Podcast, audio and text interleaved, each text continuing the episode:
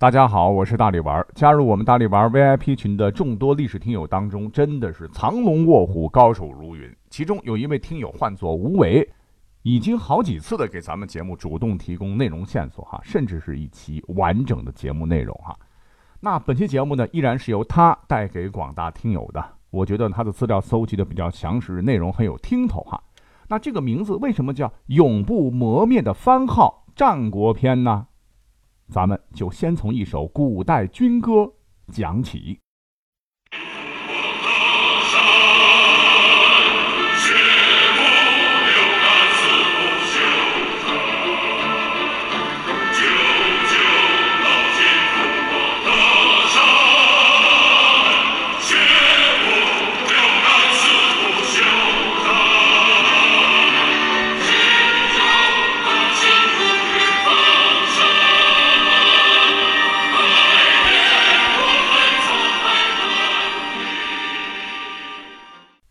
救老秦，负我河山，血不流干，死不休战。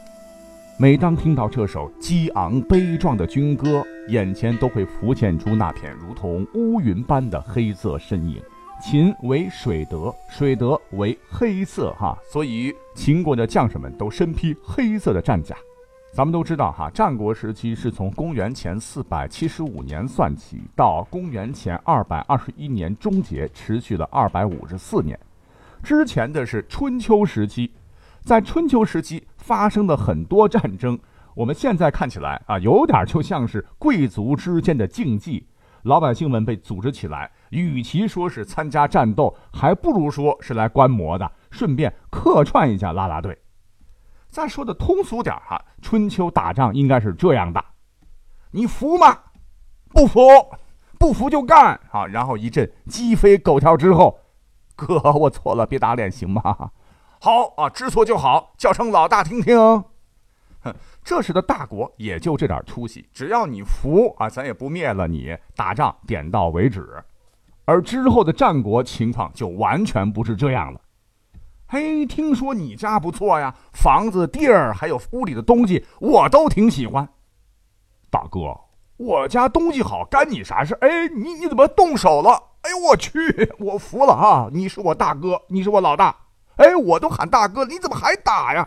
废话真多，老子就是来杀人抢东西的。那 所以战国时期画风整个变了。原本克制的战争，逐渐演变为无底线的战争，残酷性大大增强，目的变成了掠夺对方财富，甚至是彻底摧毁、吞并对方国家的地盘、人口啊！那为了生存嘛，随着战争残酷性的逐步增强，各国军队的战斗力也是空前提升，从之前的临时被征召，逐渐向职业化过渡。当年荀子认为。其之既饥，不能当谓之五足；谓之五足，不可与秦之锐士。哎，注意啊，里边的季饥之士、魏武卒、大秦锐士，就是战国时期最为著名的三支军队。接下来，我们就一起来了解一下这几支战国明军的故事。我们先从齐之季饥讲起啊。据史载，齐国武都有持戟之士，戟就是古代长柄的一端装有青铜或铁制成的枪尖，旁边附有月牙形锋刃的武器。这些持戟之士就是骑击，是当年齐国的著名兵种。士兵是齐国从民间招募的百姓，进行严格的军事训练，使之具有优秀的战技素养。哈，技的意思也在于此。那这支军队出现的时间？根据《左传》襄公二十一年记载说，齐庄公为勇爵，意思是齐庄公当年设置勇士爵位，用于奖励战场上表现勇敢者。这些祭旗之士恰好都是些争强好勇的人，经过训练之后，他们的战斗力比普通人要高出不少。或许此招呢，也会使齐国的社会治安良好不少哈，因为爱打架的都去当兵了。另外，战场上击杀敌人之后，他们也是可以得到金钱奖励的。俗话说：“重赏之下必有勇夫啊！”有了金钱和武功的双料加持，在那个老百姓拿起武器就是兵的春秋时期，战国的技击之士那还是很拉风的。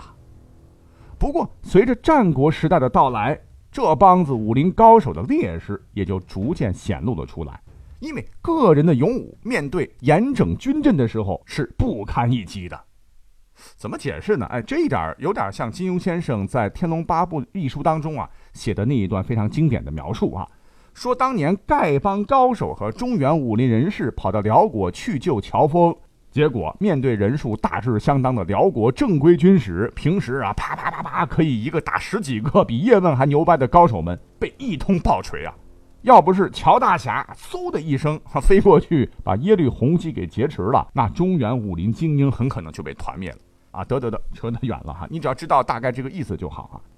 那我们还是要继续来讲讲咱们的计期之事哈。虽然说齐国刚讲了，也有类似秦国的战场奖励制度。可是这个制度比起商鞅留下来的还很不完善哈，导致的结果就是齐军是单纯为了金钱而战，更像是一支雇佣军。那这样的军队缺乏灵魂，最终历史悠久的计期之势没有帮助齐国一统天下。随着齐国的灭亡，这支军队也退出了历史舞台。But 计期之士，毕竟那也是上了战场的哈，面对强大的敌人也不会轻易后退哈，不是每一场仗都是这么怂的。而且作为齐国的常备军，那进行了专业化的军事训练，特别是通过齐威王的改革，增强了纪律和战力，在名将带领之下，也是能够发挥军队最大战力的。特别是当年与魏军名将庞涓带领的魏武卒的较量中，经过了桂陵、马陵之战。完全发挥了秦季姬的个人勇武，而作为重装不足的魏武卒，没有发挥擅长的攻坚能力，只能是遗憾落败。可以说，击杀庞涓的马陵之战，让季姬之士登上了职业生涯的巅峰，使之无愧于战国明君之一的名号。接下来登场的就是在马陵之战中被齐国的季姬胖揍的魏武卒。虽然说那次被齐军给揍扁了，但是历史上的魏武卒应该也算是战国历史上第一支真正意义上的强军。那么说到这支军队的起源，就不得不提一下吴起。吴起在历史上恶名昭著啊，乃是一位杀妻名将，被无数个女性朋友斥为渣男哈。其实除了这件事之外呢，这位仁兄身上还有很多的毛病哈，点点点。但是。作为那个时代最杰出的政治家和军事家，是他亲手训练出的一支强大的职业化正规军。吴起提出用道义礼仁来治理军队，在这些思想的熏陶下，魏武卒拥有了保家卫国、开拓疆土的坚定信念。那么这一点可以参照一下我们现在的中国人民解放军啊，在精神文明建设的同时，老吴对兵员身体素质的要求堪称挑剔。据《荀子·义兵篇》记载说：“魏之五卒以度取之，以三蜀之甲，操十二担之弩，负食五十，至戈其上，贯胄带箭，迎三日之粮。日中而驱百里，中士则复其户，立其田为五卒宅。”什么意思？就是说，士兵身上必须能披上三重重甲。手执长戟，腰悬铁剑，背后背着盾牌，五十支弩箭和强弩，同时携带三天军粮，一天之内能连续急行军一百里的士兵，才可以称为五卒。我的天，看到这里，让每天这空着手走了一万步就兴高采烈发朋友圈的我们，情何以堪呐啊！那最后呢，我们再说一下他们的这个装备哈。刚才介绍了魏武卒选拔标准的时候，已经提到了哈。史称魏军甲兵犀利。魏国地处中原地区，生产力先进，人口众多，土地肥沃，物产丰富，同时路网纵横，交通便利，从而使商业繁荣，制造业发达。战国时，天下的冶金中心就在韩魏，魏国又以兵器制造业发达而称雄于世，魏军自然也就率先装备了铁制兵器。那讲到这儿，还要再说一点哈。那就是对魏武卒的奖励机制已经也是非常完善了。除了金钱之外，还有更为实惠的土地赏赐和税收方面的优惠政策。所以，当这支装备精良、身体强壮、思想过硬的军队一面世，就彻底颠覆了以往的战争形势。首战便把当年秦穆公以来的这个强秦打的是找不着北。秦国在黄河西岸被陆续攻占了五百多里的土地，哈。后来秦军不死心，集结了五十万人的庞大军队，妄图夺回河西领土，却被五万魏武卒按在地上是使劲摩擦，哈，一时间天下震动啊！老秦家连当时自个儿的函谷关都被魏国占领了很长时间。值得一提的是，从公元前四百零九年到公元前三百四十一年，这长达六十余年的时间里，魏武卒如同开挂一般，哈，打着其他诸侯满地找牙，哈，俨然是其他六国的噩梦。但是你要知道啊，再强大的军队，它也有软肋啊。魏武卒训练的成本，刚才也讲了，确实很高，而且时间需要太久了。前头讲到的哈，被齐国胖揍的马陵之战之后呢，魏武卒元气大伤，重新形成战斗力需要时间。但是周围的邻国深知趁你病要你命的黄金法则，完全不给魏国恢复的机会啊。马陵之战后不久，商鞅就带领变法后的秦国新军，气势汹汹地直扑河西之地。那战争的结果是魏国大败，精锐的魏武卒被进一步的消耗。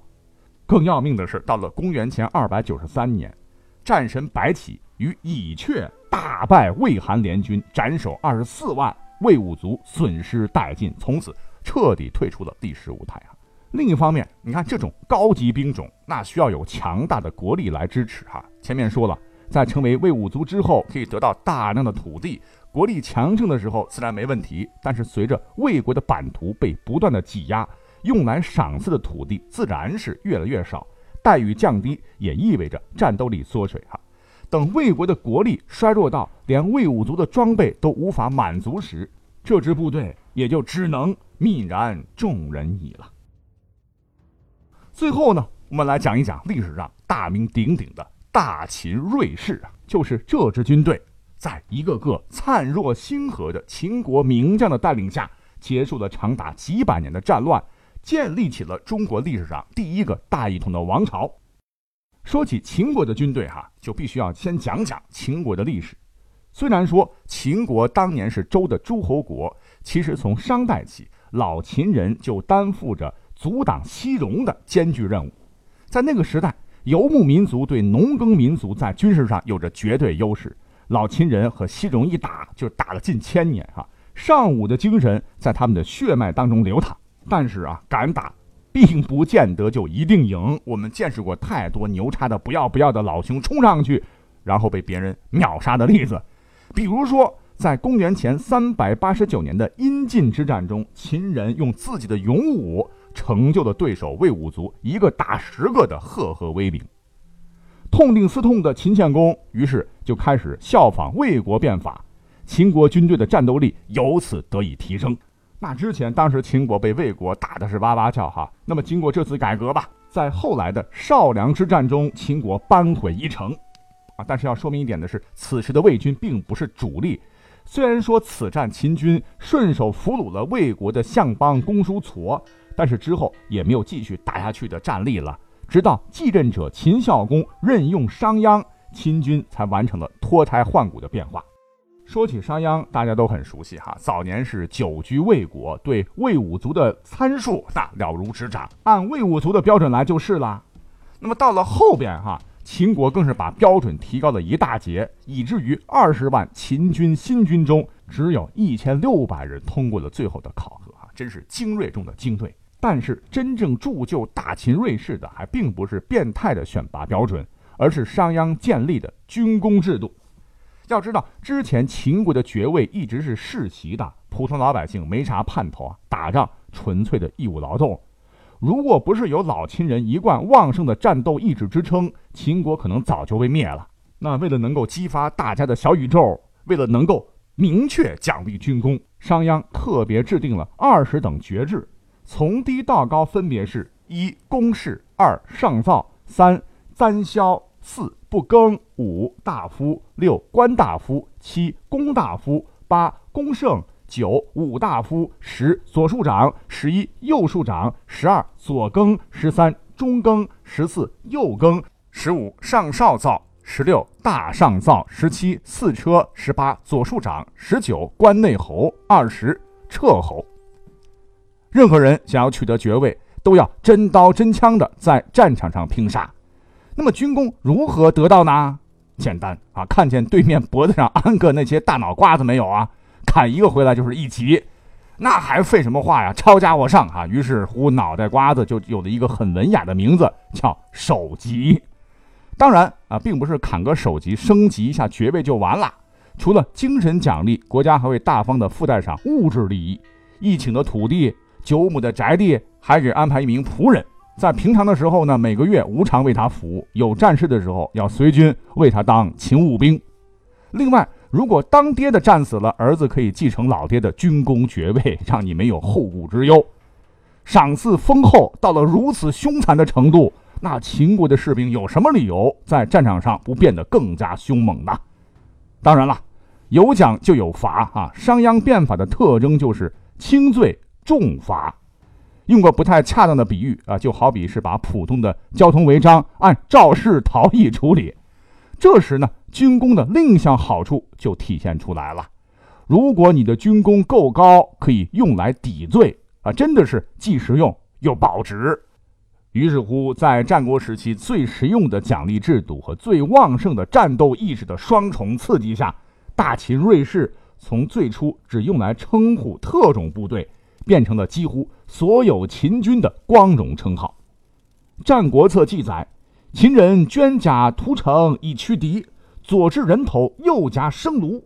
夫秦族之于山东之族也，有孟奔之于阙夫也。”就是舍弃甲胄，脱光上衣，形容秦军猛士之壮，杀敌之勇啊！弃甲杀之。那你可以想象一下哈，如果战争打起来，对面一帮子光着膀子、提着血淋淋的人头、两眼放红的敌人冲过来，就问你怕不怕吧？哈！于是大秦瑞士踏过南隅上青天的蜀道，荡平最为辽阔的荆楚，广有慷慨悲歌之士的燕赵，假任冠绝天下的韩魏。还有那个坐着与秦平分天下白日梦的东帝大齐，最后都成为了大秦瑞士赫赫战功的贡献者。虽然说这个过程用了漫长的一百多年，中间也有过输赢反复，但是大秦瑞士在他们优秀的君王和将领们的带领下，终于笑到了最后。战国是分封制的终结之后的秦朝。开启了中华民族大一统的局面，从此以后，统一成为了主旋律。这段波澜壮阔的历史带给我们震撼、感慨，还有这些一个个难以磨灭的番号。好，感谢我们的吴伟，感谢大家收听今天的节目，我们下期再会，拜拜。